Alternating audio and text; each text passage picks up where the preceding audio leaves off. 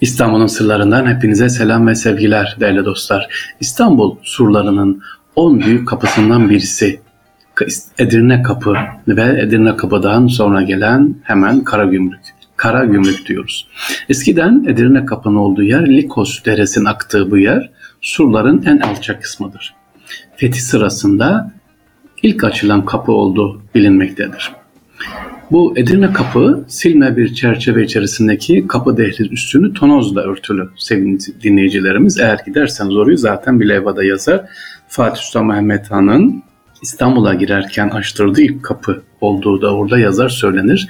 E şimdi kapının üzeri yan duvarları kesme taştan yapılmış. Sefere çıkan Bizans imparatorları bu kapıdan geçerek dışarı çıkarlardı. Sefere e, çıkarken. Peki biz bu Edirne kapıyı nasıl kullanıyorduk? Biz de sefere çıkarken Edirne tarafına gider yani Avrupa'ya giderken kullandığımız kapılardan bir tanesi. Onun için zaten biraz sonra anlatacağım Karagümrük önemli. Edirne kapı aynı zamanda Rumeli'den gelen tüccarlar burayı kullanıyorlar. Bu özelliğini Osmanlı döneminde de korumuş olan bu kapının içerisinde çeşitli dükkanlar açılmış ve esnaf yerleşimi olmuştur ki bugün de aynı şekilde Edirne Kapı'nın Mihrimah Sultan etrafına bakarsanız dükkan ağırlıklıdır. Hamam var, okul, mektep var ama en çok Arasta dediğimiz o dönemde dükkanları görürüz sevgili dinleyicilerimiz. Padişah tahta çıktığı zaman iki yerde otağı kırılıyordu. Birisi Eyüp Sultan Hazretleri'nin türbesinin bulunduğu yerde, diğeri ise gayrimüslim tebaanın katılabileceği tebrikleri kabul ettiği Edirne Kapı'da. Burası aynı zamanda merasim kapısı olarak da biliniyor ki padişah tahta çıktığı zaman çıkarken Eyüp Sultan'dan dönerken bu kapıyı kullanıyordu Edirne Kapı. Edirne Kapı merasim kapısı olma özelliğinin yanı sıra sevgili dinleyicilerimiz yabancı elçilerin şehre girerken kullanmak zorunda olduğu bir kapı burası. Evet yabancı elçiler şehre girerken ne yapıyorlar? Buradan giriyorlardı. Şimdi fetih sırasında da dediğim gibi burası önemliydi. Fetih sonrası da da burası önemli. Karayoluyla İstanbul'a gelen elçilerin normal güzergahlarında bulunduğu için bu kapıdan şehre girmeleri mecburi fakat deniz yoluyla gelenler ise Galata'da karaya çıkıyorlar. Sonra Halic'in etrafını dolaşarak Edirne kapısından şehre girerek bu e, ritüele uyuyorlardı sevgiliciler. Yani Edirne kapıdan mutlaka giriş ne yapacak? Olacaktı. Denizden gelseniz bile Galata'ya çıkıyorsunuz. Galata'dan Haliç yoluyla Edirne kapıya giriyorsunuz. Ama bir farklılık var Edirne kapının elçilerin girmesi. İran'dan gelen elçiler ise Üsküdar'dan. Evet Üsküdar'dan Beşiktaş'a geçiyor. Oradan da Halic'i dolaşarak yine Edirne kapısından şehre girmelerine izin veriliyordu. E, neden? İran e, o zaman tek yabancı ülkemiz bizim tanıdığımız komşumuz Müslüman olduğu için Üsküdar'dan Beşiktaş'a geçiyor. Oradan Halic'i dolaşarak yine Edirne kapısından şehre girmelerine izin veriliyordu. E, peki neden Edirne kapı bu kadar önemli sevgili Hem İstanbul'un giriş kapısı hem de bir ritüel büyükelçilerin şehrin oradan girerek İstanbul'un güzelliğini görsünler. Yani direkt hemen kestirmeden e, Topkapı Sarayı'na geçmesinler diye. Edirne Kapı'nın biraz ilerisinde sevgili dinleyicilerimiz Kara Gümrük var. Kara Gümrük.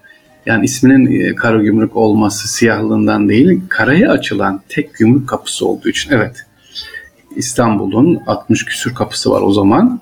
E, diğer kapılarından İstanbul'a girecek olan mallar, karayoluyla gelen mallar buradan giriyor.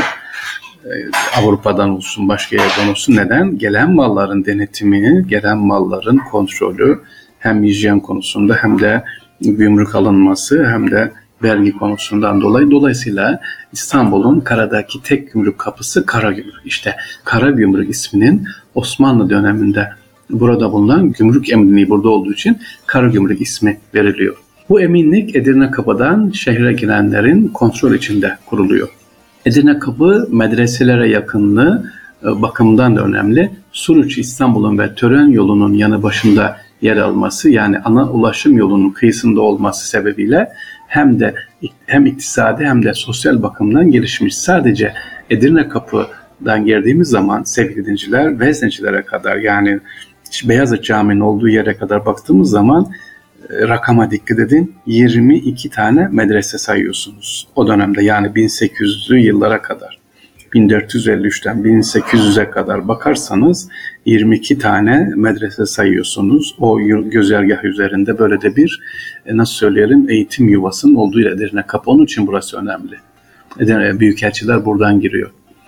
Edirne Kapı aynı zamanda Fatih medreselerine bitişik olduğundan ulemanın ve kitebenin oturduğu bir e, merkez, dergah merkezi, tekkelerin yer aldığı bir mahalle. Yüksek bir tepede kurulduğundan dolayı burası da Edirne Kapı ve Fatih Havadar sayı latif sayılmış. bu arada sevgili hani yedi tepe diyoruz İstanbul'un yedi tepesi en fazla tepelerin olduğu yer burası sevgiliciler. Nasıl yani en fazla tepe? Hayır.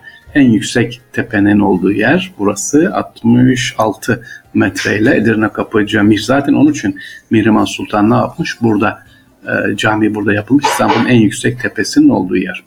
Semtin çeşmeleri, hamamları, cami, türbe, medrese ve tekkeleriyle çarşısının da bolluğu buradan geliyor. Cumhuriyet dönemi edebiyatında Server Bedi'nin yani Peyam-ı Safa, e, Cumba'dan Rumba'ya adı romanında çizdiği fakir mahalle tipleriyle o dönemde e, toplumumuzun dikkatini çekmiş. Bunun gibi e, sadece Edirne Kapı ile ilgili bir Peyab-ı Safa yazmamış sevgiliciler. Birçok yazarın da Edirne Kapı ile ilgili özellikle Karagümrük ile ilgili hem filmleri var hem de kitapları var. Peki niye anlattık bunu değerli dinleyicilerimiz? Yolunuz düşerse Edirne Kapı'ya özellikle Mihrimah Sultan Camii'ni mutlaka görün. Karşısında caminin karşısında bulunan kiliseye gidebilirsin. Restorasyonu yapıldı vakıflar tarafından.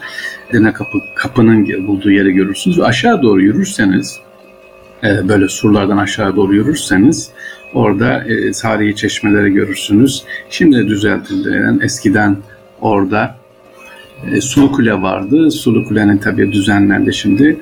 E, Sulu Kule sokaklarının genişletilmiş, düzelmiş halini görürsünüz. Böyle ama Edirne Kapı'yı tam tanımak, görmek istiyorsanız karayoluyla, yürüyerek böyle gezmeniz lazım. Nereye kadar gelelim? Edirne Kapı'dan geldiniz. Mihrimah Sultan Camii, arka ara sokaklar ve Karagümrük Stadyumu, eski e, Çukurbostan.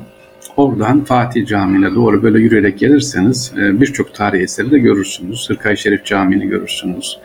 İşte Yavuz Selim'e çıkarsanız o da tepelerin üzerinde Yavuz Selim Camii. Orada da var Çukurbostan.